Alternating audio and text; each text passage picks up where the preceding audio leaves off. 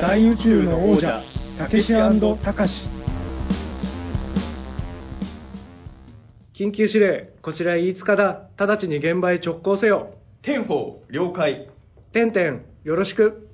はい、というわけで始まりました大宇宙の王者たけし&たかし。大宇宙の王者たけしをやらせていただいております作家でユーマ研究家の中澤たけしです。はい、たかしの方をやらせていただいております人形映像監督の飯塚たかしです。はい、今回久々の、はい、久々でもないのが、実は順番的に言うと前回もそうだったのか、顔合わせ収録、はい、前回ね、4カードコラボ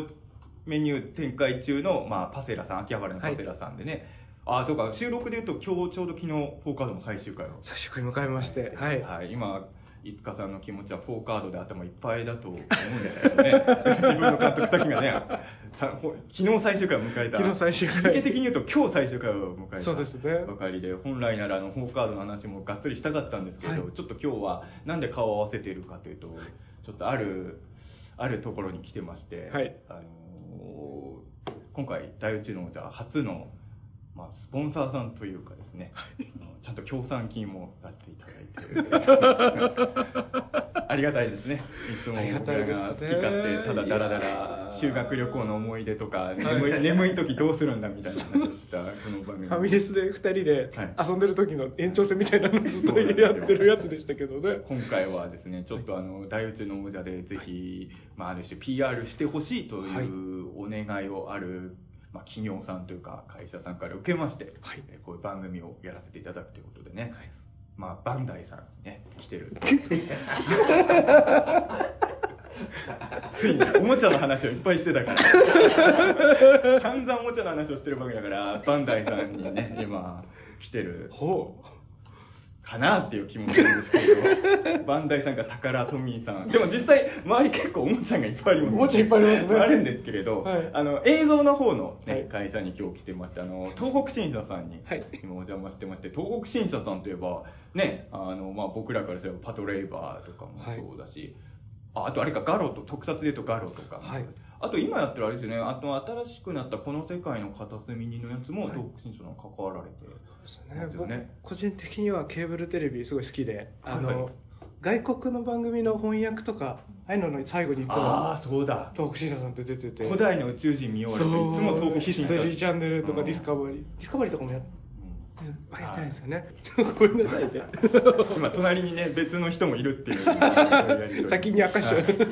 ゲストの方もちょっともうちょっとしたらね、はい、お呼びしようと、もうちょっとしたらもうちょっとしたらお呼びこういう進行聞いたことないですけどもうちょっとしたらお呼びしようと思ってるんですけれど、もうちょっと2人だけで遊ぼうかなと思ってて、はいはいはい、でちょっとそんな東北新社さんに来てまして、はい、東北新社さんね、僕らもだから本当大好きな作品いっぱいね、いろんな映画とか番組見てると本当な出てくるんで、そんなところで収録できるのは嬉しいなと思ってて、飯塚さんといえば東北新社さん思い入れ深いの何ですか？いや、思い入れ深いのは、古代の宇宙人が古代の宇宙人が真っ先に上がる、そうですね、わかりますよ。でも今日話す内容は若干古代の宇宙人ともリンクできるかもしれないので良かったですよ。変な話、この世界の片隅によりも傾向としては古代の宇宙人に近いものの PR を超えたら、この世界の片隅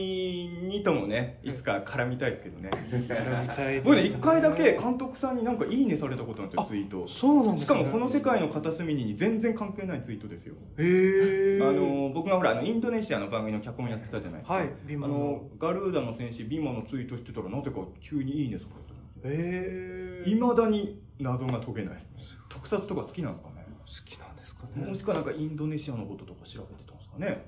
わかんないんですけどね。でもいちいち聞けないじゃないですか、なんでいいねしたんですかそういうのたまにあるんですよ。たまに著名人の方からいいねされることがあって、はいはいはい、この人はどういう気持ちでこれをいいねしたのか本当読めない時になんかね、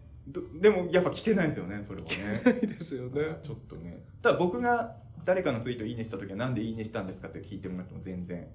暇だったら答えます。忙しい時は答えないですね。うん、暇だったら答えます。忙しい時は答えないんですけどね。はい、ということで今日は東北新社さんに来て、はい、もう大体の人は察してると思うんですけれど、僕がねよく出させてもらってる番組で、実は飯塚さんも一瞬チラチラ映ったりしてるんですよね。はい。緊急検証シリーズという、ファミリー劇場さんで、好評放送中の、オカルトバラエティ番組があるんですけれど、はい、その新作がですね、大晦日、夜9時15分から、はい、第6回後半オカルト合戦という放送されるんですけれど、はい、その番組を PR してくださいというふうなご依頼をなんといただくことができまして、はい、ちゃんと大内の初の仕事として喋る仕事、嫌な言い方だぞな仕事としてってお金が出てるから仕事として喋ってたのに、でも全くいつもと変わらないですね。仕事だろうが仕事じゃなかろうが、僕らのノリは多分ずっとこの後もこのノリで延々今回も喋っていくとは思うんですけれど、はい、で今回先ほど言ったようにゲストの方も来ていて、はい、緊急検証シリーズのスタッフさんも、お二人もなんと、来てくださっているので、じゃあ一人ずつお呼びしますかね、はい、作家の伊藤さんです。放送作家の伊藤と申します、はい、よろしくお願いします。よろしくお願いします。新プロデューサー、多分ね、飯塚さん初対面だと思うんですけれど、はい、前のプロデューサーさんとは、はい、小柳さんですよね。小柳さんの後を継いでいる新プロデューサーの、岡田さんです、はい、プロデューサーの岡田です。よろしくお願いします、はい、よろしくお願いします。作家の伊藤さんと岡田さんと混ぜて4人で、はい、盛り上げていこうかな、はいいこうかな、はいはい。飯塚さんはあれですもんね、先もちょっとちらっと言ったんですけど、はい、緊急検証僕が割とずっと出させてもらってるんですけど、はい、劇場版の、最後に、オカルト三重視って呼ばれてる僕と山口敏太郎さんと飛鳥昭夫さんのちょっとドキュメントパートみたいのがあるんですけれど、はい、そこにちらっとね映ってて、はい、劇場では本当ちらっとしか映ってないですけどね、撮影所は結構ガッツリ、ね、もう全部カットされていやでもちょっとだけ映してもらって、こう名前も乗るじゃないですか、エンドロールにね、そう嬉しいなと思って、僕何としても、はい、緊急検証シリーズにちょっとかみたいと思って、クラウドファンディングで名前載せてもらおうと思って、それはしてたんで、こう2回乗るのはすごい嬉しくて、クラウドファンディングとかですから2回出てるんですよね。2回出てて、僕がさっき言ったチラッとしか残らなかったっていうのは、いつかどこかで謝罪しなきゃなと思って、全然こういう機会をいただけてありがたいです。全然その説は、いやあの時ね結構面白い話すごい楽しい席でしたね。岡秀樹監督と歌人の増野光一さんっていう、はい、特に増野さんとかって、うん、結構何かツイート感想してる人いたんですけど、オカルト映画見てて増野光一が出てくる誰も思わないからどういう交友関係なんだろうっていう。でもああいう交友関係をやってるのが中澤武史という人間の特集、増野さんってすごい繊細な方だから、まあ、山口敏太郎さんだったら絶対付き合えないタイプですよね例えば大体山口さんに経由する山口さんやっぱ強者の理論で生きてる、いい悪いじゃなくて僕は割と弱者の理論で生きてるところがあるので、でもそこら辺は中澤マスの共通項かなみたいな。飯塚さんも割とそっち寄りですかね。そうですね、僕今ポッドキャスト番組2つやってるけど、多分弱者なんだけど、穂積君は強者の理論で生きたい人なんですよ。強者の理論で生きたいけど弱者っていうね、一番ちょっと辛い、人生を今送ってるところなのかなと思ってるんですけれど、そういうちょっと飯塚さんは割と特に大宇宙のでの収録が終わった後に結構弱者についての話をして、僕よりも憤りをすごい感じてる、今の映画業界のこういうところが良くないんじゃないかとこう延々実は言ってるね、好青年ではあるんですけど、僕は多分ね山口さんと飯塚さんの中間ぐらいね。そう、もうそんなに弱者のこと思ってらんねえぜみたいなぐらい気持ちもありながらね。僕もでもどっちかというと弱者より。ああ、そうですね。でもそれはわかりますよ。緊急検証の作り方もそうですもんね。なんでちょっと今日はこういう感じなんですけど、飯塚さんは本当にでも緊急検証大好きで、本当純粋にファンモードでねずっと見てきてくれてた人だったので、ありがたいですね。オカルト紅白を一回観覧に行かせてもらったんですけど、あれ何回目でしたっけ？あれ2回とかアルザルの第2章とか。じゃあ2回目ですね。2回目ですかね。だからね、僕と飯塚さんって共通してるのが、飛鳥昭夫がオカルト界で一番っていうのが、飛鳥アリアン仲間なんですよ。で実は今飛鳥さんって牛久住んでるじゃないですか、うん、で飯塚さんも牛久住んでるん で、 そうですよね、飛鳥さんの家とか訪ねてったこととかもあるんですよ、プライベートで。最後飛鳥堂ですか？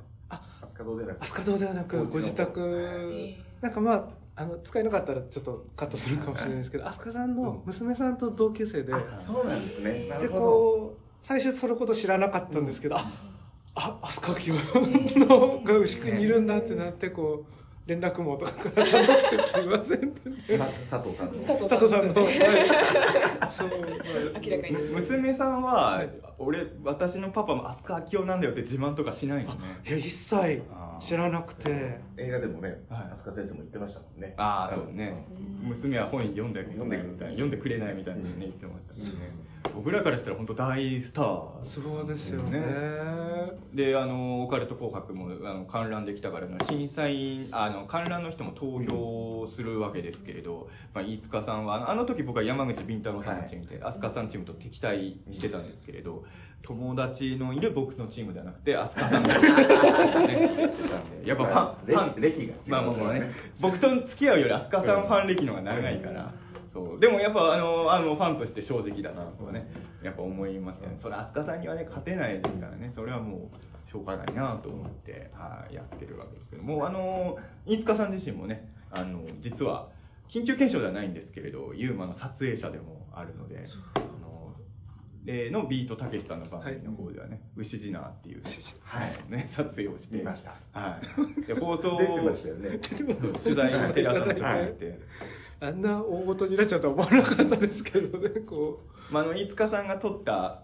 なんて言えばいいんですかね、毛むくじゃらのものが牛久沼にちょっと浮いてるように見えなくもない写真から、僕が全体像を把握してね、スタッフさんが CG も作ってくれて、で僕も一部の写真しか見てないですけど、ちゃんと CG にダメ出しをして、ここら辺ちょっと違いますねみたいなって番組では作ってもらったっていうね、思い出もあるんで、まあ一応ユーマ目撃者ではあるんですよね。だから一応そうですね、周りがユーマかどうだったか本人も実は半信半疑なんですけどねまあ分からないから僕に相談してきて、そしたら僕がこれはユーマに違いないというね、まあ、僕に相談した時点でそうなることは絶対いつか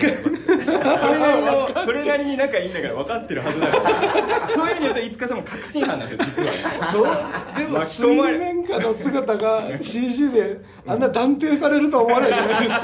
か見てない部分だからそうまあ、ね、いやでもいろいろこう中田さんのおかげでいろいろそういう好きだったオカルトとか不思議なことの、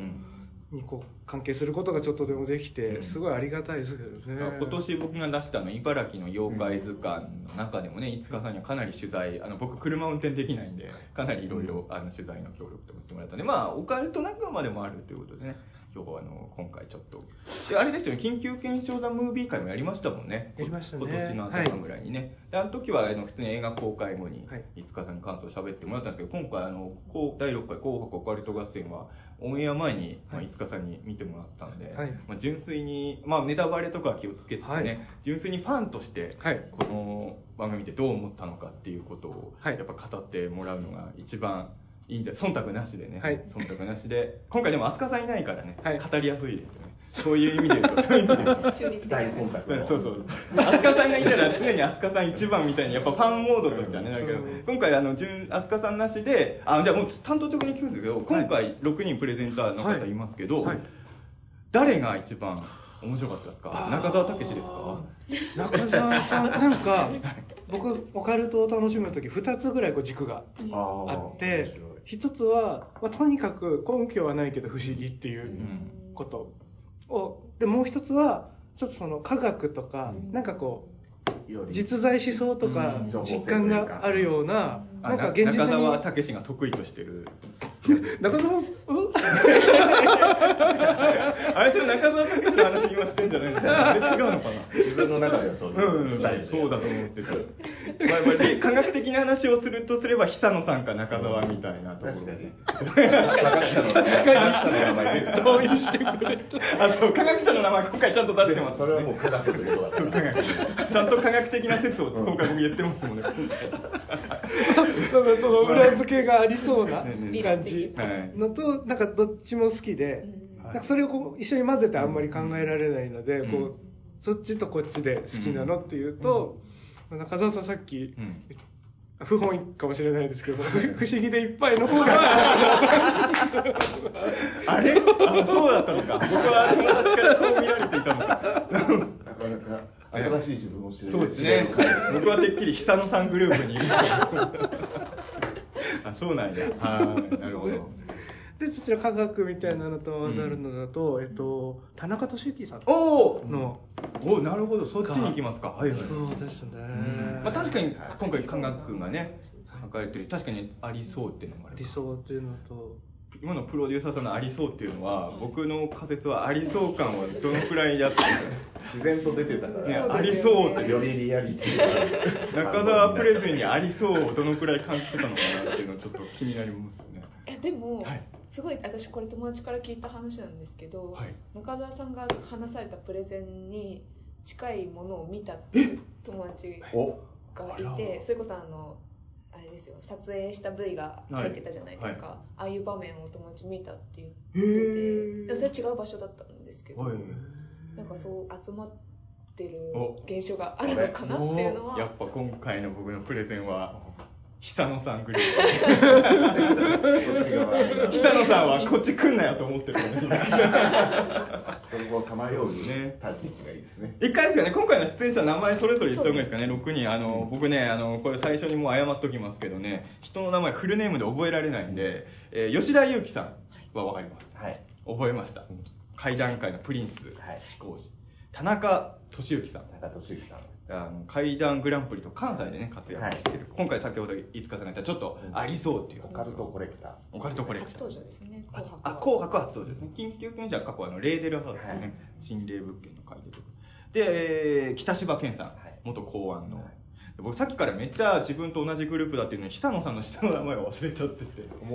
久野友和さん、はい、もう科学ジャーナリスト的なことですね。もう本当になんかもうニュートンとかに乗っててもおかしくないような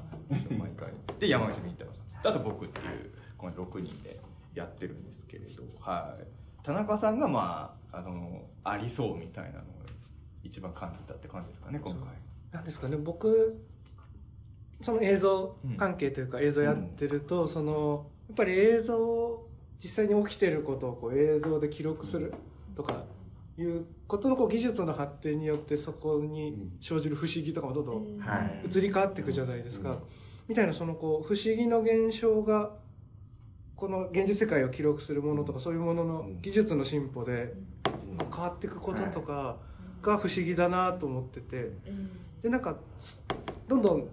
技術が高まっていくにつれて、そういう不思議が入る余地がどんどん減ってってるかなっていう気はしていて、なんか UFO の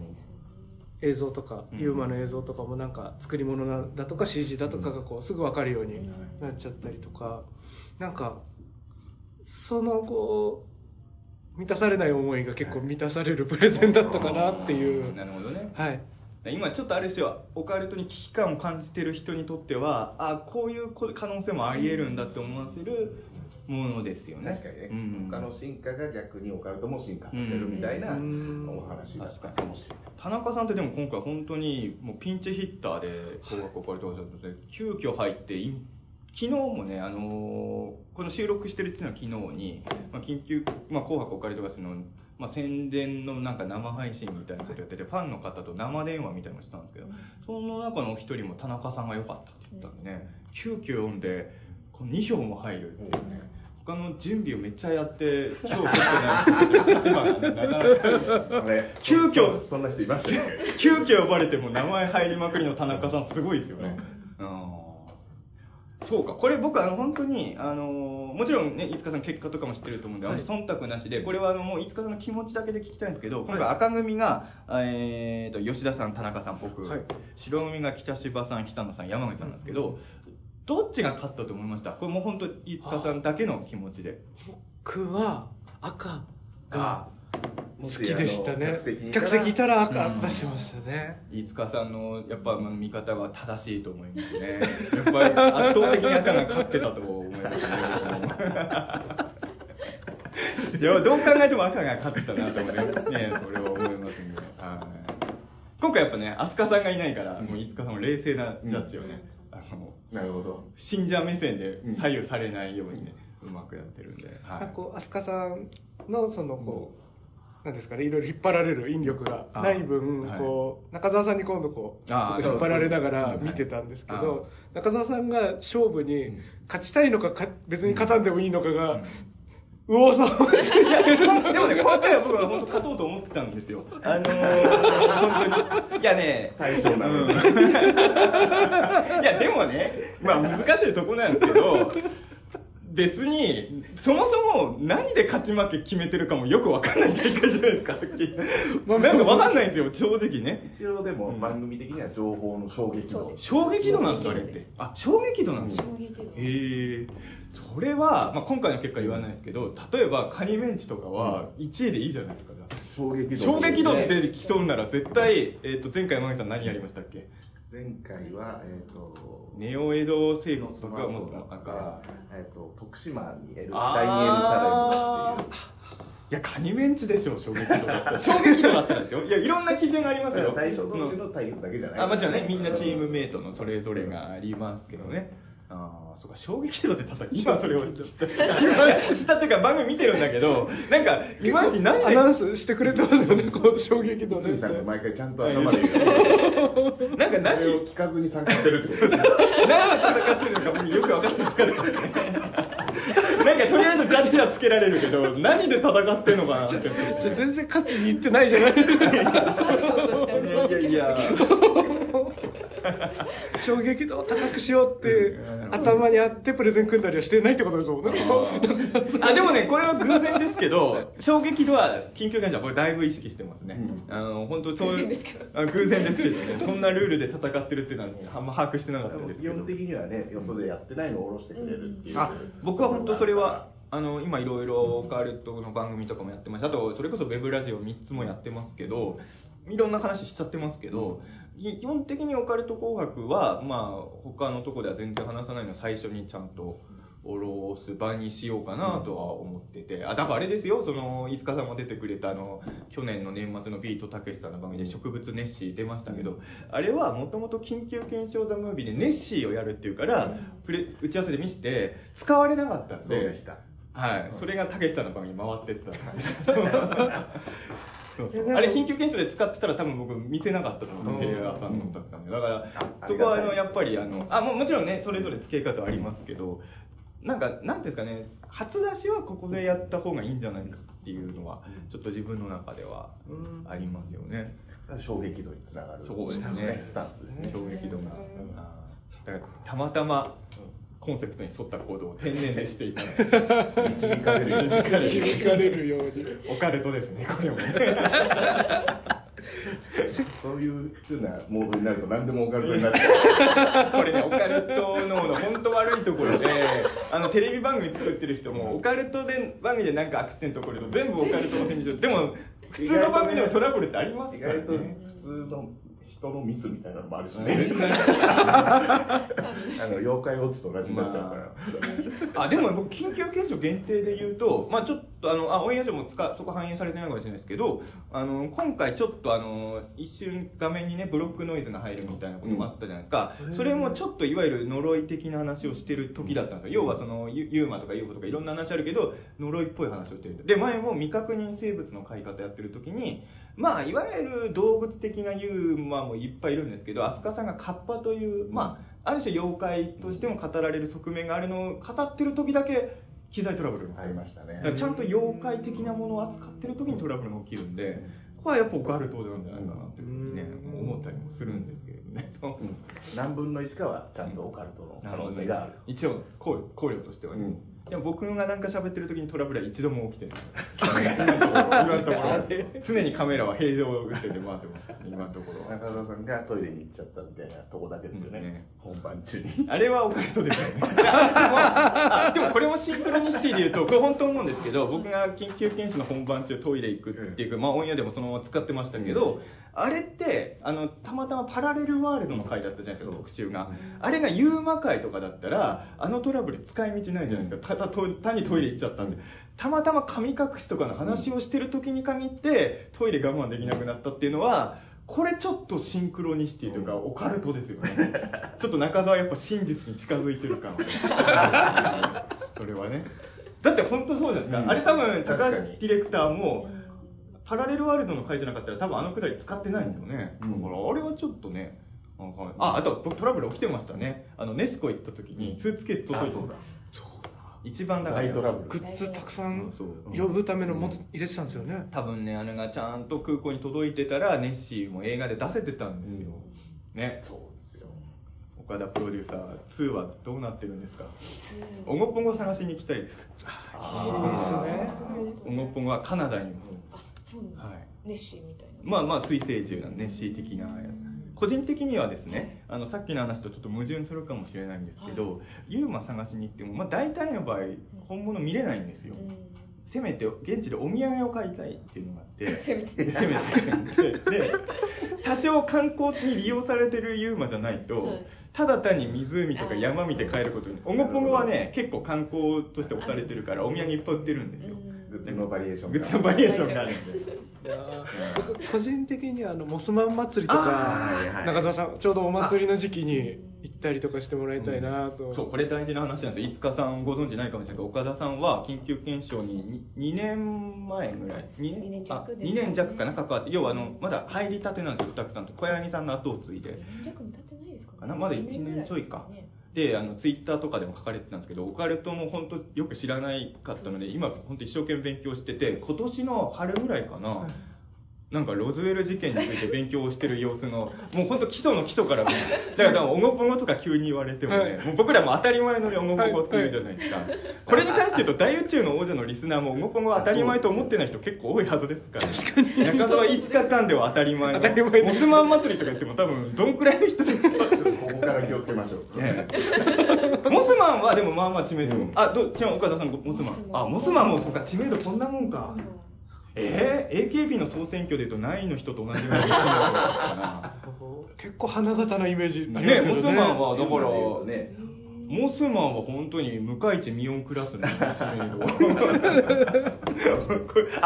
あのいつかさん知ります。伊藤さんはねあの AKB のネモス TV の作家さんでやらせていただいて、なんであのメンバーの名前言えば大体分かってくれる数少ない。あの緊急検証の打ち合わせ最近少ないじゃないですか、新作ちょっと少なめなんで。以前はあの AKB の話をしに来る場でもあったんですよあんまり伝わる人いないんですよ。みんなね本当にメンバー知らないから、ちょっとねそう時期は超えたらそうなっちゃって、いまだに僕ね久保里音ちゃんの話を盛り上がれる人は伊藤さんと高橋さんしかいない、緊急検証関係者にしかいないですよね僕も明るくないし、穂積さんとかもそんなに明るくないですよね。分かんないんで、で僕の周りやっぱオカルトファンとか特撮ファンはいるけど、そっちの友達はあんまりいないんでね。そこら辺はだから緊急検証の打ち合わせが少なくなると誰と話せばいいんだろうと。そういうことです。あ、モスマン調べました。モスマン調べました。でも見たことあったかもしれないです。あ、そう姿見たら思い出すぐらい。あ、そうです。これがモスマン。でこれのお祭りがあるんですよ。どこでですか。これどこでしたっけ？アメリカのウエストバージニア州でモスマン祭りっていうモスマンフェスティバルっていうのがあって、モスマンの着ぐるみとか歩いたりとか、あとモスマンの形をかたどったお菓子とか、これ緊急現象のロケですか？ロケで、まあ、茨城ロケ行く時も予算がなかなか下りなかったような番組ですけど、普通あれ泊まりがけで撮る量なのにもう予算がないから日帰りで茨城撮ってるから海外ロケはなかなかきつそうだなとは。日本だったらどこ行こう？日本まあでも一市とかぐらいなら頑張ったらいけないですか。鹿児島ですよ。鹿児島、まあ、茨城よりは遠いですけど、うん、LCC で日帰りですかねあでも僕宿泊費は自腹で出してもいいですよ。だったら僕ネスコも本当はホテル代自腹で出してもいいから、うん、もう2日いたかったんだけど、ただまあこれは本当僕の良くないところですけど、やっぱ日本語以外の言葉が本当大してできないんで、結局ね案内してくれる人がいないとダメだから、宿泊代だけじゃダメなんですよね、うん、これがちょっと、うんまあね、イギリスでちょっと迷子になったところなんでその話も大体してますけどねまあ日本プロデューサーからしたらどの辺ぐらいまでロケ行けそうな距離なんですか？いや今野由さんじゃ絶対無理、ロケが無理ですよね。ロケが無理。ロケが無理。そもそも成り立ちとしてこの番組がこういうプレゼンスタイルになったのは、ロケに行くお金がないからプレゼンスタイルの番組になったっていうのがあるので。確か緊急検証の第2回でブラジルの預言者のバババンガさん、ブルガリア行ってますけど、はいはい、あれもディレクター一人でカメラ持って一人でね、はい、もう二度と行きたくないって言ってますね。毎回飲むたびに言ってるんで、うん、そういうストイックな作り方をしてる、ね。じゃあロケを企画売り込むのはもう諦めた方がいいかもしれないですね。じゃあまあトークで、例えばなんか僕らがお金貯めて、はい、勝手に一緒に旅行行こうっていうのに、はい、カメラがつく。でも持ってっていくとかは、僕らがカメラ持ってること。スタッフさんは一人だ。一人ぐらい来ていただいて、その分の予算はとかは可能性実現はできなくはないんです。旅行に同行してるとなかなかの。僕が言うのもなんですけど、これを聞かされてどうするんだ。そうですよね。今後の緊急検証もでも続けていきたいという気持ちはありますか、岡田さんとしては。もちろんです。いやもういろいろね、ちょっとでも緊急検証で本当攻めてる番組なので、僕がやっぱりよく言う話なんですけれど、1回3ヶ月ぐらい連続でやってた時もあって、うん、ヒトラーが生きてるっていう、まあ、とんでもない、まあ、もうある種問題作というか過激なことをやった翌月に茨城はオカルトの聖地だっていうのを放送する、このなんていうんですかね、2014年ですね。2014年か、攻めてた年。2014年ってめっちゃやってるんですよね、新作3部作ということで、はい、そのユーマからか、未確認生物、ヒトラー、茨城というラインナップでユーマ、ヒトラー、茨城のすごい並びですね。せっかくこう作り手の方たちがいるので、すごいちょっと質問というか気になることがあるんですけど、そういうこうテーマとか、あとはこう細かいことで言えば、そのプレゼンする方の何をプレゼンするかとかってやっぱり会議で決めていくわけじゃないですか。なんかそのこう星の数ほどあるオカルトの中で、どういうふうにこう精査してとか選ばれていくのかとか、何らかのものは茨城に負けて落とされてる、うん、茨城に落とされてるどういう内側でやり取りされてるのかなみたいなのすごい聞いてみたいなと思ってたんですけど、テーマに関してはその前任のプロデューサーがオカルトマニアというか、オカルト好き、小柳さんで、小柳プロデューサーがいたので、はい、彼にほぼ一任という形で、そうなんですか。そうなんだ。じゃあ茨城とかも小柳さんが茨城ならいけるって言い出しちゃったんですか。茨城ならというよりは、これはもうあんまり覚えてないけど、中澤さんとの打ち合わせで茨城の話をいっぱい聞いてたっていうので、土の子一緒に探しに行ったんですよね。それはもちろん番組の企画で、うん、その時に長かったから移動中、うん、その間茨城はすごいって話散々してたのと、あとはまあそれこそ飛鳥先生住んでる、ね、そういうと点と点を組み合わせていって茨城行けるんじゃねみたいな、そういうノリだった気がする。なるほど、うん、やっぱりそういう普段の雑談から企画生まれるから、うん、やっぱ僕はもうちょっと岡田さんとの距離を詰めなきゃいけないんですよね。ちょっとやりたいことをどんどんそこでやっぱね、なんかね、なのでからね、まだね、僕の多分女性が苦手っていうのがあるんでしょうけど、小柳さんは比較的ね、僕のやりたいことを言いやすい相手では多分あったんですよね、うん、まだちょっとまだ遠慮がやっぱある、うん、お互いですけどね、やっぱり僕と小柳さんはね、よくファミレスに行ってたんで、うん、やっぱ僕と岡田さんでファミレスで雑談をする、それしかもうちはないんですよそうね、ファミレスでしか仲良くなる方法ないんですか。僕の方もファミレスで仲良くなっちゃうのもう大体みんなとファミレスで仲良くなっちゃう。なんだ隣のボックス席からこれがね、でもまあ難しい。僕も小柳さんとは初期の頃は多分オカルトの話しかしてないはずなんですよね、うん、だんだん雑談も増えてきたんですけど、緊急検証も長いじゃないですか、うん、で伊藤さんとかとも普通に喋るようになったのは結構ね、そんなにね、最初の頃はやっぱ仕事の話としての付き合いでしたよね、うん、言うてもね、うん、だからやっぱりなかなかね、うん、新しく始めるのは大変だとは思うんですけど、でも言うてもなんですけど、山口さんとか飛鳥さんより僕のが話しやすいと思いますよ。まあ、それはそうです、ね。それはそうだね。ありがとうございます。ありがとうございます。まあ飛鳥さんもある意味話しやすいのかもしれないけどね。まあね。うん。まあ年齢的に近いっていうのもある。まあそうですね。大御所だとちょっと難しいところもあるし、まあ、小柳さんも全然もう信頼関係があるからいいんですけど、多分山口さんや飛鳥さんには言わないであろう失礼な言葉をちょくちょく僕には投げかけていましたので、ね、これは多分やっぱ年齢が近いですね、まあ、あれは多分それは年配の方にはできないとかもあるから、それは、まあ、ある意味僕はそういうのを生かして先輩たちと戦っていくしかないですからね。そのある種の親しみやすさというものを使って、本当に番組の作ってる方たちから中田さんすげえ愛されてるんだなっていうのは端々に感じますもんね。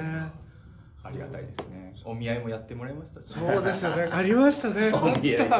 ああ、そう、これ大宇宙のお茶で言っといた方がいいのかな。なんか最近リスナーさんからね、はい、ちょこちょこ言われるんですよ。一回大宇宙のお茶で2回ぐらい彼女ができた回とか、はい、五日さんにやってもらったじゃないですか。やりましたね。これやりましょうよって、はい、ご家族に挨拶に行った報告会もあったじゃないですか。はい、でこれ聞いてるだけの人はまだ知らない人も結構いるみたいなんですけど、はい、僕彼女と別れまして、そうですね。別れてるんですよ。もう番組内でお伝えしてなかったですもんね。まだ伝えしてなかったね。大事ですね。最近ね、ちょこちょこいろんなところで別れた彼女の話すると、別れたのみたいなリアクションが結構あるから、大宇宙でも一回言っとかなきゃいけないのかなと思って、で、実は、まあ、その彼女ができる前ですけど、この緊急検証シリーズでは本当にもうスタッフさんがいい意味で狂ってるんだなと思ったのは、ファミリー劇場さんのあれ、開設20周年記念ですね。開局20周年。っていうものが、本当記念特番。20時間生放送でもういろんなスタッフ関係プリンセス天功さんとか黒部進さんとか山田五郎さんとかもうすごいゲストもいっぱいミスターマリックさんとか八尾純一さんとかも呼んだ企画のもう本当にファミリー劇場上げての企画の中で20時間中澤武史お見合いマラソンというですね。そうなんですよね。あの時は緊急検証のこと慣れてる僕でも大丈夫かそんな企画もやってくれましたよね。なんかあれはその20時間のパッケージをその緊急検証のチームに任されて、それがすごいですけど、任せないですよね。緊急検証のチームにそれ任されて、その人数増えるのかと思ったら人数も増やさずにお前たちでやれみたいな感じになって、だったら好きなことやっちゃおうかっていう流れで出てきたのが中澤さんのお見合い企画で、嬉しかったですね。まあ彼女と別れちゃったんでね今後の緊急検証でもぜひね、そういうことはどこかでやれたらいいな。どこかで関係ないからね。やれたらいいな。いやオカルト彼女募集みたいなこともありますよ企画としては。なんかそのダウジングで探すみたいな。それいいですね。いろんなダウジングとかチャネラーとかいろんな人集めて、中澤の彼女はどこにいるかをそれぞれ超能力者とか地図指さしてもらってここにいますみたいなやってもらうとかね、ありですよね。そうでもそんなことまでやってくる。確かにでもあの時はその20時間生放送の時とかは僕も本当自分でもびっくりするぐらい、この番組の方々にはなんか死んだけど面白がってうちの親まで読んでいただいて、そうでしたね。うちの両親が最後にね、番組の総合フィナーレですよ。関係者みんなバーって並んでる写真にうちの父ちゃんと母ちゃんがあれはいい写真ですね。妹さんも来てましたっけ。妹は見学してすぐ帰っちゃったんですけど、だから総合フィナーレでね、本当にもう大月健二さんとかもういろんな人が並んでるとこに急にうちの親父とかに並んでる絵っていうのはなかなかのインパクトがね、そこでしか見れないものってあった方がいいですよね。テレビで。だからそういう付き合い方をしていくうちに、やっぱなかなか他の番組ではできないファミリー感というか、まあ言ってしまえばもちろん今だって 100% ではないかもしれないですけど、テレビ番組に出てる人と作ってる人ってまああえて悪い言葉で言うと物を作るためにお互い利用し合ってるところもあるので、そのなんかね、信頼とは違うもので作る部分ってそれは絶対できてくるんです。それはいい悪いとは別にそういうもんだと僕も思ってるんですけど、そういう意味で言うと緊急検証っていうのは、なかなかのファミリー感というかホーム感ができてるから、だから伊藤さんと僕とあと高橋ディレクター、緊急検証この3人は実はですね、五日さん知ってますか、あるグループを結成してるんです。クイズです。初耳です。じゃあ岡田さんも回答権あります。中澤、さっき出てたけどな、ヒントはもう出てましたね。実は今回の会話の中にも出てましたけど、中澤、伊藤、高橋の3人はあるグループを結成。わかりましたね。わかります。じゃあ、いつかさんから。もう何のヒントも、あったんですよ、ヒント、今日。今日の収録中のヒント。今日の収録中のヒントだと、アイドル絡みしかなんか出てこないかなっていう気がするんですけど。じゃあ、もう答え言っちゃいますかね、はい、あ、岡田さんもいやその通りだと思う、この3人はですね、はい、久保里根会というまあ僕が名前つけただけなんですけどまだ1回も開かれてないんですけどね僕がこの3人で久保里根会やりましょうって言ってやりましょうっていう語りたいという会っていうまあそうですねただまあ久保里根会って言いながらみんなを語る会になりそうかなという感じはね、うん、してますけどね。はい。五日さんも来ますか？でも手ほどきは、はい、僕あんま明るくないんで、まあ そうなんですよね。僕のおすすめのメンバー教えるんで。あ、教えてもらっていいですか？はい、そういうことも、ね。2020年はどこかで。いやでもね本当にいろいろな番組関わってますけど、やっぱり他のオカルトの番組のスタッフさんとアイドルのことを語る会やりましょうみたいなのはできないですから、ね、うん、何言ってんだってなりますからね、うん、その何言ってんだにならないのがそういうんじゃないっていう、ね、そうそんな話はいいからちゃんと UFO の話をしろいっていう普通の番組の場だからそれはやっぱり緊急検証のね、だってどんなことがあっても、例えばビートたけしさんの超常現象の番組もありがたいことに5年か6年ぐらい出させてもらってますけど、まああの番組の中で僕のお見合いをやることはまあ、多分土の子が捕まるより確率低いと思うんですよね、あの番組の中で僕のお見合い企画やる可能性は。それを思うと。マキューの企画ってこと。そうですね。そういう意味ではオカルトだった。いやでもね。もちろんね、そのたまに暴投してる時もあるかもしれないですけど、このやっぱチャレンジスピリットは今そのオカルト動向じゃなくて全てのエンタメが見習ってほしいっていうか、だから岡田さんから聞いたんですけど、岡田さんが東北新社さんか、はい、まあ、入社した時に新入社員の研修の時に僕の紅白オカルト合戦のカニメンチのプレゼンをみんな見させられたみたいです、新入社員は。そんな苦行が与えられてどういう感じのこう、はい、見せられ方というか、こうちゃんと大きな会議室でスクリーンに映して、はい、みんな並びながら、はい、これからオカルト紅白見せますって小柳さんに言われて、小柳さん見るんです。それ以外の説明はない。例えばこれから何を学んでくださいとか、そうただ学んでくださいとかではなく、ただ流したのか。そうですバトルロワイヤルみたいな始まり方ですね。私どこに入社してたんだ。確かにバトルロワイヤルっぽい最後に全員目を閉じて、この中で正直言ってオカルト好きな人はいますかっていう質問があるんですよ。怖いしかも結局あげた人は公表されるっていうっていう小柳さんがやってた鬼畜プロデューサーですね。そんなことをやってたんですよ。そこのドキュメントみたいですね。絶対面白い。新入社員があれ見てる絵って絶対面白いですよね。いやでもみんな本当に笑いながら見てましたね。でも小柳さんの意図完全には僕把握できてないんですけど、多分なんで見せたかっていうと、やっぱオカルト動向じゃなくて、やっぱ攻めてる番組であることは間違いないから、やっぱこんくらい新しい視点を持ち込む企画案とかそういうものを作っていくことが今後必要なんじゃないかっていうメッセージが多分ね、別にみんなにオカルトやれよっていう気持ちでやってるわけではないと思うんで、だから緊急検証はやっぱそこがすごいですよね。うん。緊急検証はでも本当に飯塚さんも見てくれてたんで、見てる人に救われてるというか助けられてるなと思うことはよくあって、だいたい許してくれるんですよね。優しい人だからね。だから冒険できるっていうか。確かに。そこはすごい助かるというか。ファンに支えられてるというか、ありがたいなと思いますね。ね、だからまあもちろんね、そのある程度好きの分量はあると思うんですけど、ファンによってでもたまにちょっと変なことがあっても、まあこういうチャレンジをしてるからこの番組はホームランを打つことがあるっていうのを理解してくれてるから。でも僕最近本当に普通の地上波の番組とかの撮影とか打ち合わせしてても緊急検証見てますって結構本当言われるんですか。でこれ山口さんもよく言ってたんで、僕一時期山口さんでおひれつけるところが多いから、うんってなぜ聞いてるのここだけカットします。ここはカットします。じゃあこのくらい全部使えますけど、いや別にいい悪いじゃなくて、僕はちょっとね、山口さんが言ってた頃は僕はいろんな番組のスタッフさんから緊急検証の話で一切聞いたことなかったから、本当なのかなってちょっと疑ってたんですけど、最近になって僕もすごい言われるから、山口さん今回本当のこと言ってたんだと思って、そうそう。なんかこう僕ファンというか、うん、見る側の目線で、うん、オカルトとか楽しむ側の目線で見てると、なんかやっぱりそのオカルトを発信する方の人の、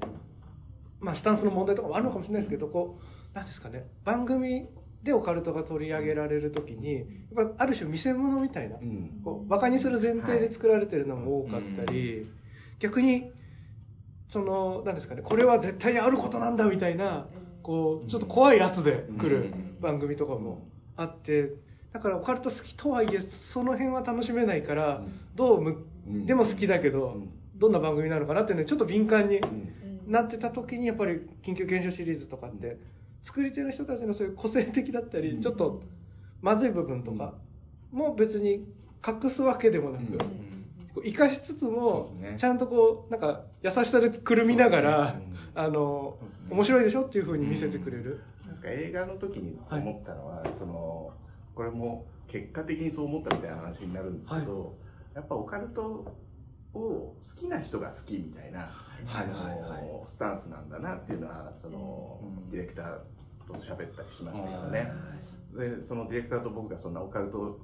に詳しいわけでも好きな、はい、あんまり好きなわけでもないっていうのももちろんあるんですけど、はい、でもオカルト好きな人はチャーミングで可愛いよねっていうところがベースであるから、その結果そういうイメージになってるのかもしれないですね。大月健二さんもおそらく完全にそのスタンスですもんね、うん、大月さん本当別に誰の話を信じてる信じてないとかじゃなくて、多分オカルトを真剣にやってる人を見るのが好きっていうのがすごい感じるので、うん、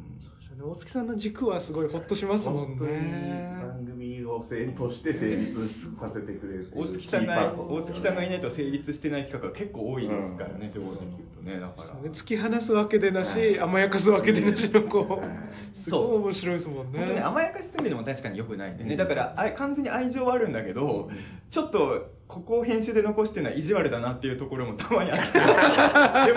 てでもね、これは必要なところなんでね、まあ、今度の紅白でも僕それ感じた部分ちょっとありましたけど、ま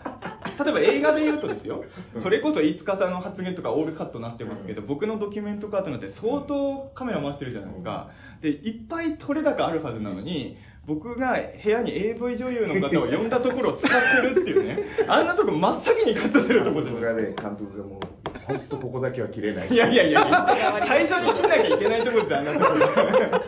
こだわりのシーンだったんで。あれね、もう別れちゃいましたけど、僕彼女と一緒にもあの映画見てますし、あとうち母ちゃんと一緒にも見てるんですから、うちの母ちゃんと一緒に映画館であれ見てますからね。いやいやいや、あそこをねでも残していくっていうのは、でも別にこれもさっき言ったように、そのなんだろう、バカにしてやろうっていう残し方じゃなくて、愛があるのはもう分かってるんです。だから全然いいんですけど、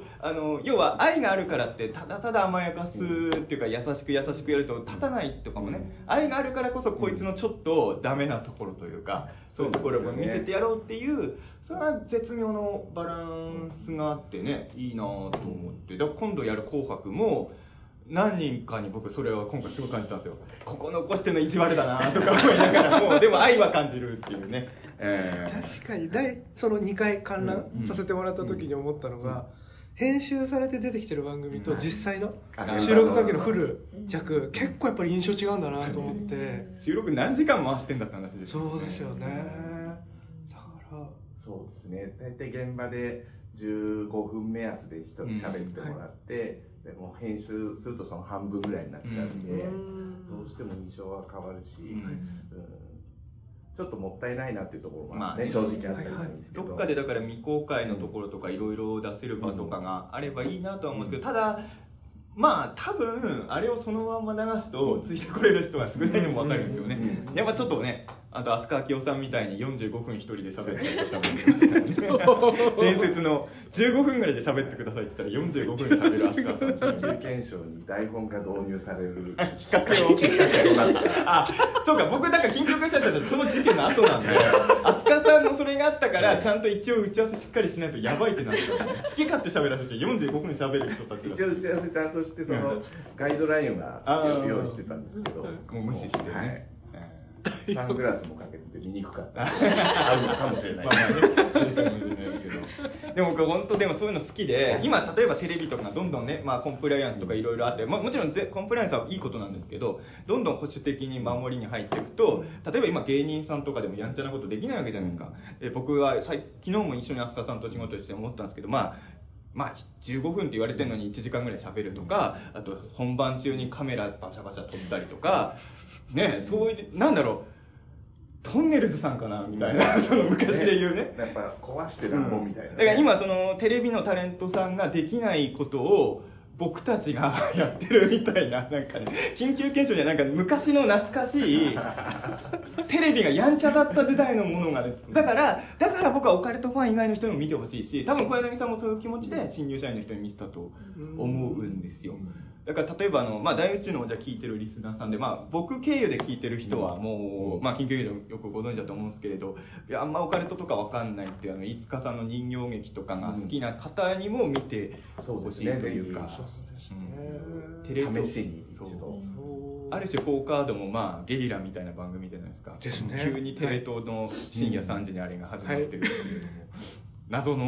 のやつ試みですもんね。だからそういうなんか無茶な企画が好きな人には、なんか一回も無用とか読んだことないけどみたいな人にもちょっと見てほしいなっていうのはすごい。ちょっとハードルあるんですかね、オカルト。まあそれあるとは思いますよね、やっぱり。でも全然それこそ私は詳しくなくって、でもその新入社員の時に見せられて面白いなって思ったんで、はいはい、何の知識もなくっても全然楽しめる番組ですよね。そうですね。本当にだからあんまりねガチガチのオカルトファンじゃない人にも本当に見てほしいなとは思って、それこそそのプレゼンを縮めてこう編集される間にちゃんと補足情報とか、ちゃんと初めての人で分かるような情報もちゃんと差し込まれるから、あれは楽しく見れますよね。編集丁寧ですね。だからオカルト紅白っていうか緊急検証毎回そうですけど、収録してから放送までは結構あゆるじゃないですか、だいぶ丁寧に。多分今地上波の場面でああいうことなかなかできないと思うんで、その丁寧さやっぱり高橋ディレクターの腕だと思う。高橋ディレクターも本当はゲストで来てほしかったんですけど、絶対来てくんないですよね。そうなんです。いやすごいシャイな方なんで、結局劇場版の舞台挨拶とかも一回も出てくる。これでこの回で喋ってましてね、やってほしいみたいなこと、その劇場での挨拶を監督がやるべきだって。あ、僕は言ってました。高田さんがこの大宇宙の緊急ザムービー会で言ってました。そうだから高橋さんとかもね、本当はこういう場にいてほしいんですけど、こういう場に来ると多分黙り込んじゃうんですよね。黙り込むことはない。喋ってくれますかね。全然喋ると思います。本当ですか。ネモンステレビではめっちゃ喋ってますから。え、そうなんですね。マジですか。おじさんの前ではあんま喋んないので、若い女の子の前では喋ってるんですか。悪い言い方。いやなんかね、なんか機会があれば高橋さんもゲストで、全然緊急検証関係ない回でもいいんで、ゲスト来てほしいなって。そうですね。いやでもそうなんです。だから今後岡田さんと僕も多分仲良くなった方が緊急検証の企画を僕が通しやすくなるっていう個人的な事情もある。ひどい。だって今思えば小柳さんと僕がまあまあ仲良くなれたことがおかげで通った企画が多かったんだなって今日気づきました。茨城とかまさにそういう。多分茨城とかは僕と小柳さんの仲が普通に距離があったら多分成立し通ってないと思うんで。ということは僕今何としてでも岡田さんと仲良くならないとオカルトリカルワールド茨城2がやれない。あとオカルトリカルワールド茨城再放送少ないんですけど、これはどういうことですか。緊急検証のいっぱい再放送あるじゃないですか。オカルトリカルワールド再放送率かなり少ない方ですよね。そうかな。視聴者の意見じゃない。いや厳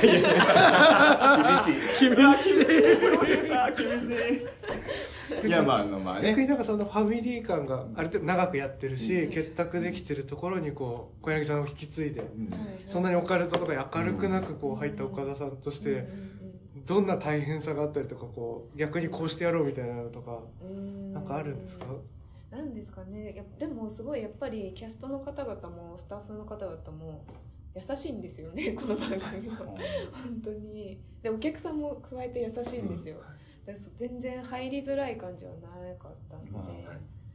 で、一番最初今回のきっかけって山口さんの事務所に打ち合わせに行くっていうのに、遠いとこにあるんですよね、千葉に。すごいもう早く都内に何とかしてくれよって思うんですけどね、事務所行かれて。それが一番多分キックオフみたいな感じだったんですけど、そこでも自然になんか皆さんの面白いお話聞けるなと思って、うん、全然なんかすごい身構えはしなかったかなという感じなんですけど、まあ、でもやっぱ分かんないことが多いんで、まあ そうですね、そう、それはなんか聞きながらあそういうことなんだって思いながらですけど、うん、あれこれ言ってんじゃん今緊急検証のツイッターアカウントの中の人は岡田さんと基本的には考えてるんですよね。ツイッターでロズウェル事件を勉強してるとか上げてたじゃないですか。あの後は何の勉強したんですか、岡田人の勉強。そうなんですよね。ロズウェルの後は止まってます、ね、あロズウェルしか勉強しロズウェルもう次宇宙人やるしかないじゃないですか。本当に、はい、そうなんですよね。なるほど。言い訳になっちゃう、忙しくてとか言っちゃうんですけど、まあ多分ねロズウェルの本大変ですよね。結構難しいですもんね。難しい。あれだけなんか一個ちょっと入りやすいかなと思って手に取ったものがすごい難しいというかそこから相談僕らにしても大丈夫だと思いますよ。だんだん多分初心者の人が読みやすい本とかね、多分オカルト本って本当にマニアックなやつは本当に難しいから、うん、さっきも言ったようにそのディレクターも放送作家もオカルトに詳しくないんで、はい、その求心力がやっぱり必要だなっていうのはあるんで、大変だけど勉強してもらうしかない、ね、確かにやっぱプロデューサーたちが勉強しないと詳しい人がいなくなっちゃうっていうのもまたあれですもんね。バランスが取れなくなりますよね。そうみんなが詳しくなっちゃうと困るけど、やっぱ詳しい人もねちょっといた方がいいかなっていうから。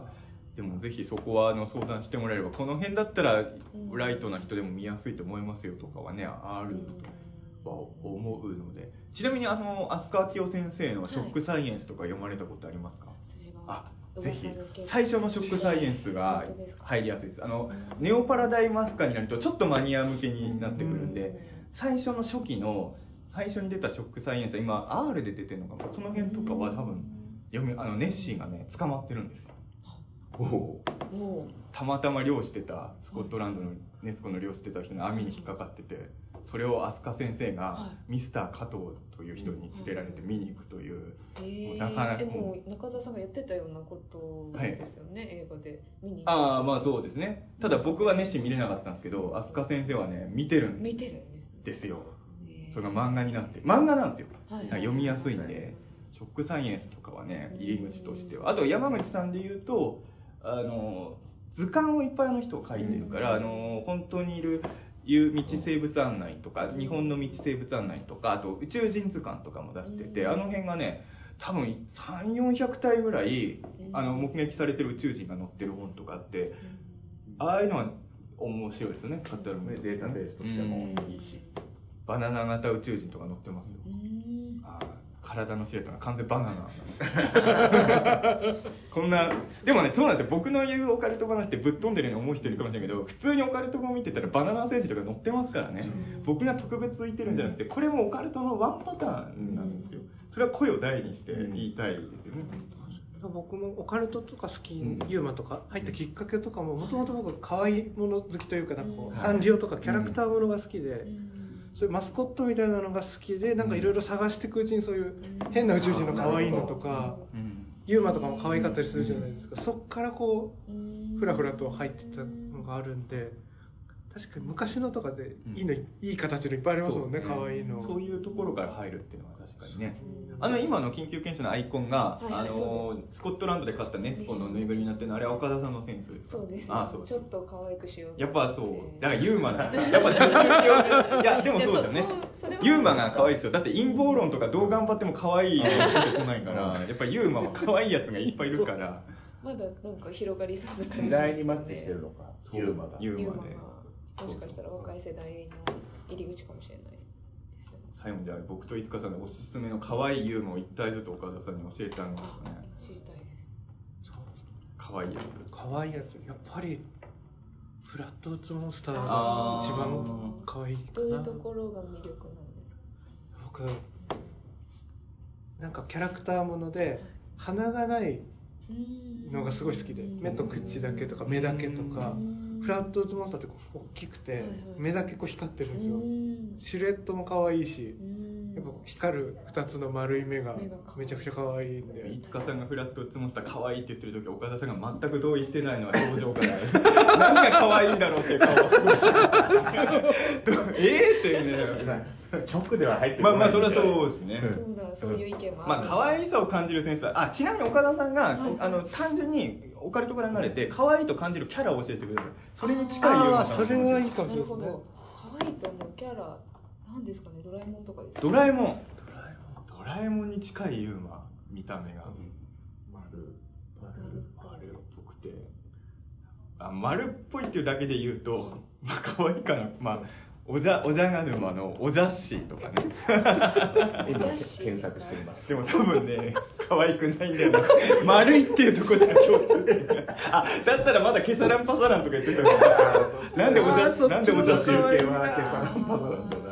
おじゃっしーじゃないな。あまり見たくないあまり見たくない丸いというとこだけで考えてるのが良くなかったドラえもんからおじゃっしーはちょっと失敗ですねまあまあちょっとね、はい、可愛いキャラクターがいっぱいいるんで、はい、ぜひねユーマの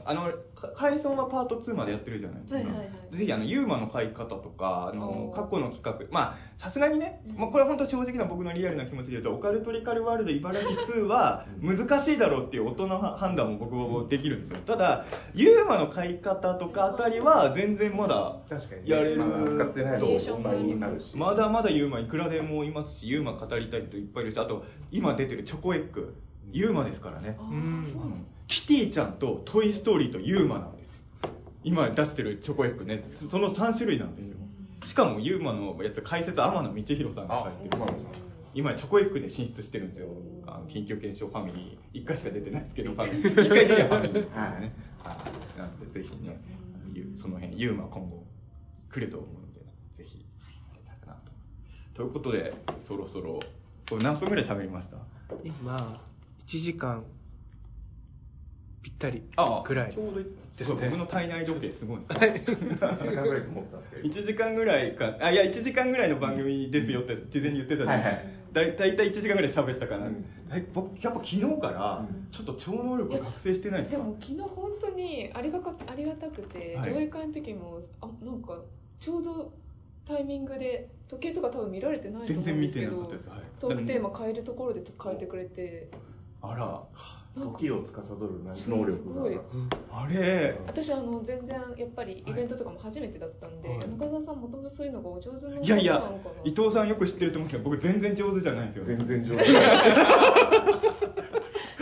本当に上手じゃないですよね。それはね、それは自信を持ってだから昨日ね、さっき別の番組撮った時も言いましたけど、昨日生配信の番組でサイコロ振った時も本当に狙ったように出したい面を出してたし、あれ俺昨日から超能力者になってるかな。やばい、来年ちょっと僕井戸春也君と戦ってる戦う超能力ボード、超能力どっちのがすごい超能力をできるか、そういえば超能力だけの特集はまた緊急所やったんだけど、映画の時に編んでて、その超能力展開塾動会みたいなのをやりたいですけど、結局その予算の問題なので流れちゃったっていうのはあったけど、そうゆりゲラが来た回でちょっとまあやったぐらいかな。オカルトファンの五日さんとしては今後緊急所でやってほしいテーマとか。そうですよね。僕世代でそのちっちゃい頃の原体験としてあるのが、八尾純一さんの UFO 特番がやっぱり強くあって、だから八尾純一さんとか出てもらったりとか、なんかで UFO の話とか、もうちょっと UFO 宇宙人が久々にこうなんかがっつり新情報とか入れたら嬉しいな。あれ初期回ですもんね、かなりね。UFO ユーマは第2弾全然やれそうですよね、そういう意味で言うとね。もう6年前ですもんね。あ、6年前、そんなに経ってるんですね。あの頃はみんな若いですもんね。ここの V 見るとびっくりするし、でもいい年の取り方みんなしてますよね。いやもちろん一人それぞれ意見あるけど、山口さんとか絶対今のもかっこいいですもんね。痩せられてね、別にあの頃は普通にかっこいいと思うんだけど、今の山口さん見てるから、6年前の山口さん見るとちょっとなんだろう、すごい悪い言葉であえて言うけど、ちょっと劣化してるように見えますもんね、昔の方がね。昔の中川家の VTR 見てるみたいな感じ。そう、今がかっこいいからって言うんですよ、これは。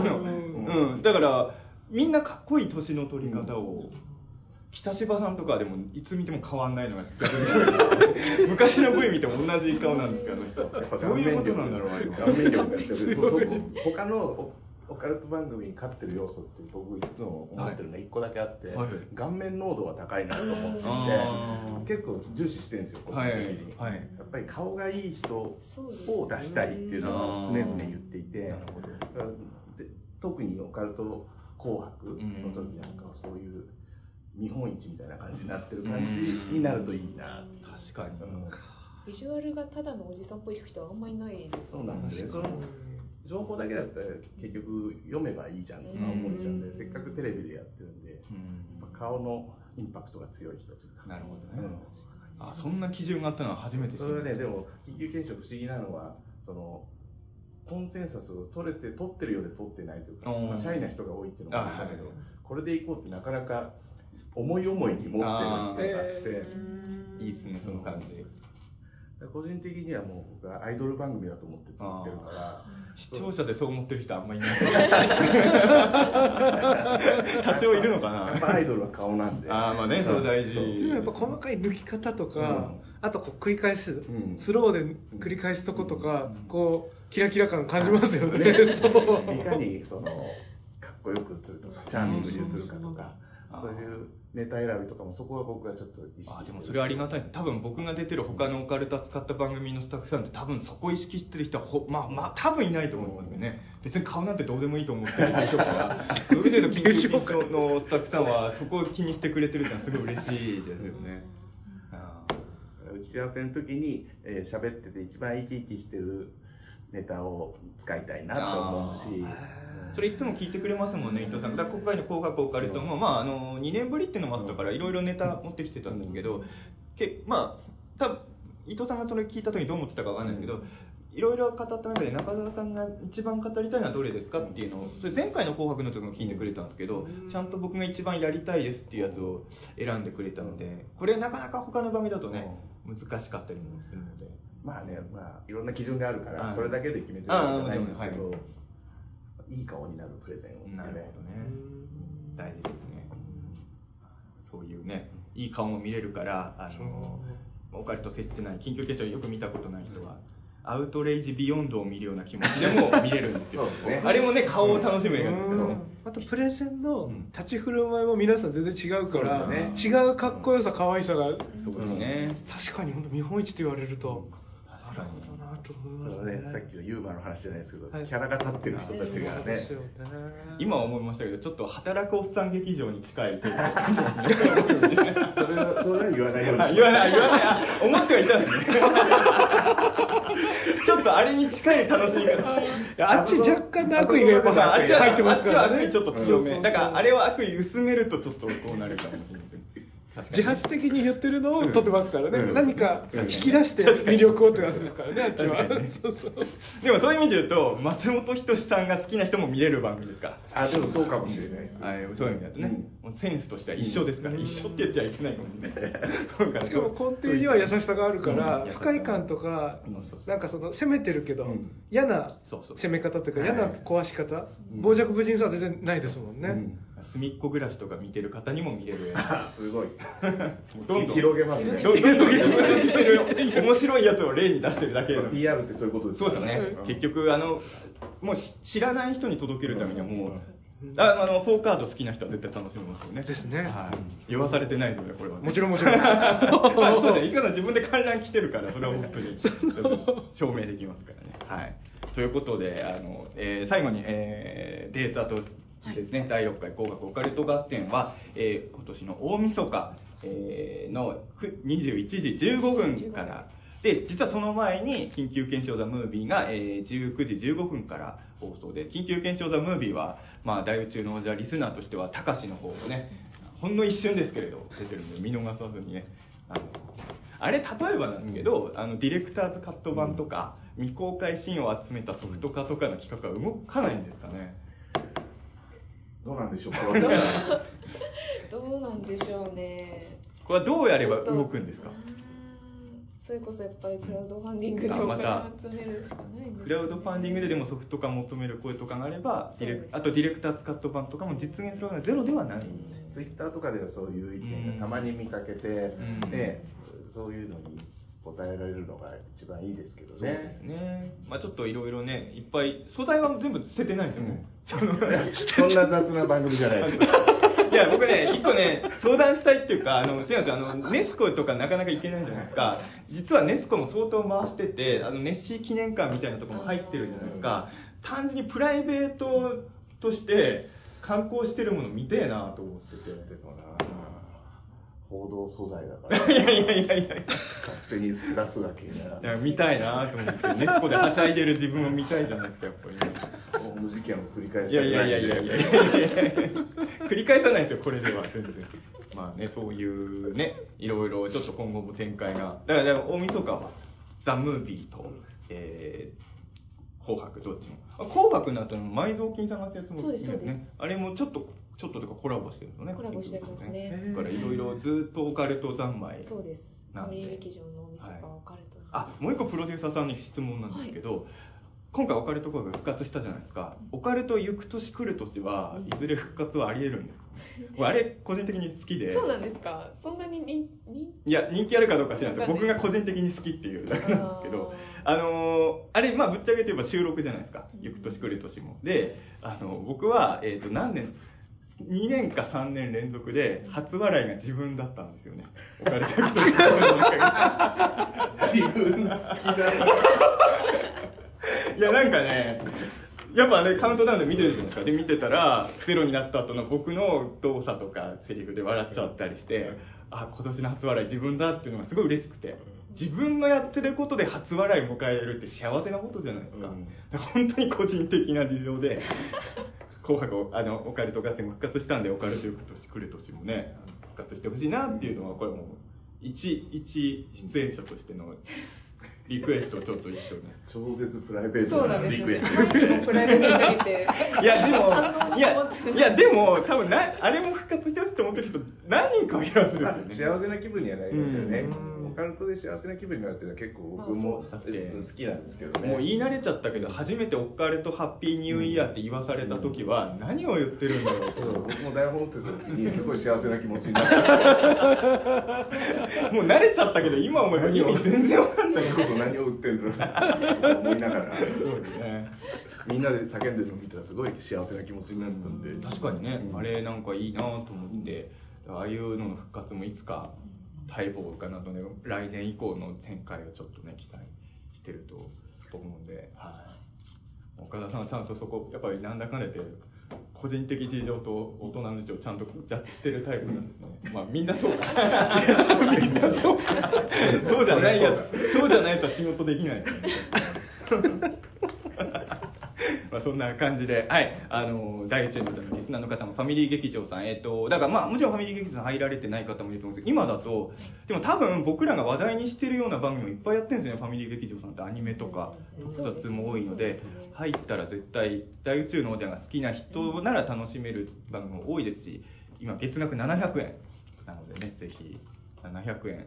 円どうですか。700円だけあれば何を1回もすればファミリーに入る。700円だったら、まあでも漫画とか1冊我慢すれば、今漫画って5、6が多いから、500、600円はする、600円ぐらいしますよね。漫画1冊我慢すればまあ全部見れるんで、ぜひね、とりあえず一回お試しで、その紅白がやってる間でも試しで入ってもらえればと思うので、大晦日はぜひ。ちょっと個人的な締めに入ってる時ですけど、やっぱファミリー劇場さん昔の番組とかコアな番組をすごいやるじゃないですか。僕ちっちゃい頃、小学校の時に沖縄かなんか旅行家族で行った時に、そのホテルでファミリー劇場がなんか入ってて、でそこで何ですかね、トリプルファイターとか、昔の特撮、何のこと言ってんだろう、本当昔のトリプルファイターで、すごいコアな特撮の百科辞典とかそういう本を読むとたまに書いてあって、番組自体は全然見れないみたいな。岡田さん、山口さんの事務所行ったじゃないですか、はい、あの通り道に、はい、つい最近撤去されちゃったんですけど、はい、保育園にトリプルファイターの一人のオレンジファイターの遊具が置いてあってあの途中の保育園なんですけど、あれオレンジファイターです。ウルトラマンみたいなまあ、ウルトラマンじゃないですよ、円谷プロがトリプルファイターに出てくるキャラで、僕はあれに乗って記念写真めっちゃ撮って、今でもあるんだと。そうなんですよ、あれ、ああいうね、70年代にやった番組のパン劇で、結構世代を全然飛び越えた番組編成を、そういう僕もちっちゃい頃に浴びたおかげで、でそれでもすぐすごいってなって、ケーブルが茨城に来た時、うちの親父と結託してお母さんを説得して、もうすぐ絶対契約するべきだと入って、そこから本当やっぱその高校生大学生とか時間が一番あった頃、ずっとケーブルテレビ、ファミリー劇場とか中心にずっと見て、結構今作ってるものとかも、その飯塚君この世代の見てないでしょって言われるものとかをこう飛び越えてるのは、ある種そういうファミリー劇場さんとかのおかげだったりもするので、なんか楽しいですよね、こう700円でそういうのを。今やっぱり自分で Netflix とかでもそうですけど、自分で見たいの選んで見る時代だから、こうなんかただらに浴びせられるのとかが減ってるから、逆に新鮮でね、いいかもしれないですよね。なんとなくやっぱ流れで見るって大事ですからね。出会いますからね、見てる。そういうのを楽しむためにもね、本当ファミ劇座にぜひまだ入られてる方、試しに加入していただければということね。大晦日に見るっていう体験がいい番組だなっていうのは思ってるんで、さっきのオカルト行く年来る年も別に僕見てるし、カンパケもらってるんですけど、ちゃんと合わせて見る、リアルで見るのは、あれ生で見ないと意味ないもんじゃないですか。そういうまあ、背徳感ってちょっと背徳感靴すぎるかもしれないけど、でもね、ありますよね、やっぱり紅白が歌合戦が裏であるのに、こっちを見るっていう体験型の番組ですね。今もう笑ってはいけないは背徳感がないじゃないですか、もう人気番組すぎて。だから一時期はね、紅白の裏であれをやってるっていうのは裏感がない、裏感がないんで。でも紅白オカルト合戦は裏感がいまだにものすごいあるから、これは見といた方がいいですよね。ちょっとあと放送が気持ち時間が前倒ししてるんで、蛍の光を両方楽しめる。ああ、そうだ、両方楽しめる、両方楽しめる、お得なんですね。ずらしてお得、本家のにも前にお得、親切設計でね、なされてるわけでね、はしごしてもらえたらはしごできます。もうでも狙ってるのかどうかわかんないですけど、狙えるわけないんですけど、何個か前の紅白オカルトも、僕は NHK の方見てて、ちょうどNHK の紅白でAKB のメンバーの総選挙あったじゃないですか、紅白総選挙、はい、それはちょっと気になるじゃないですか、さすがに。ちゃんと1位を発表した後に紅白オカルト合戦オンエアが始まって、狙ってる、いや、狙えるわけないよなと思って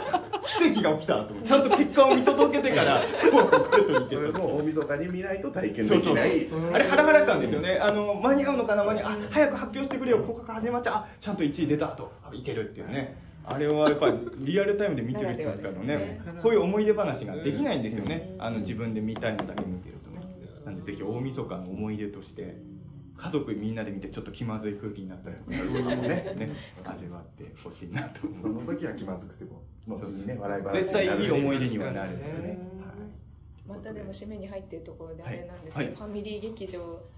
劇場の宣伝をするとしたら、お二人も特撮お好きだって言ってたんですけど、1月からはウルトラマンレオがやるので、そういうのも見れますっていうチャンネルですよ。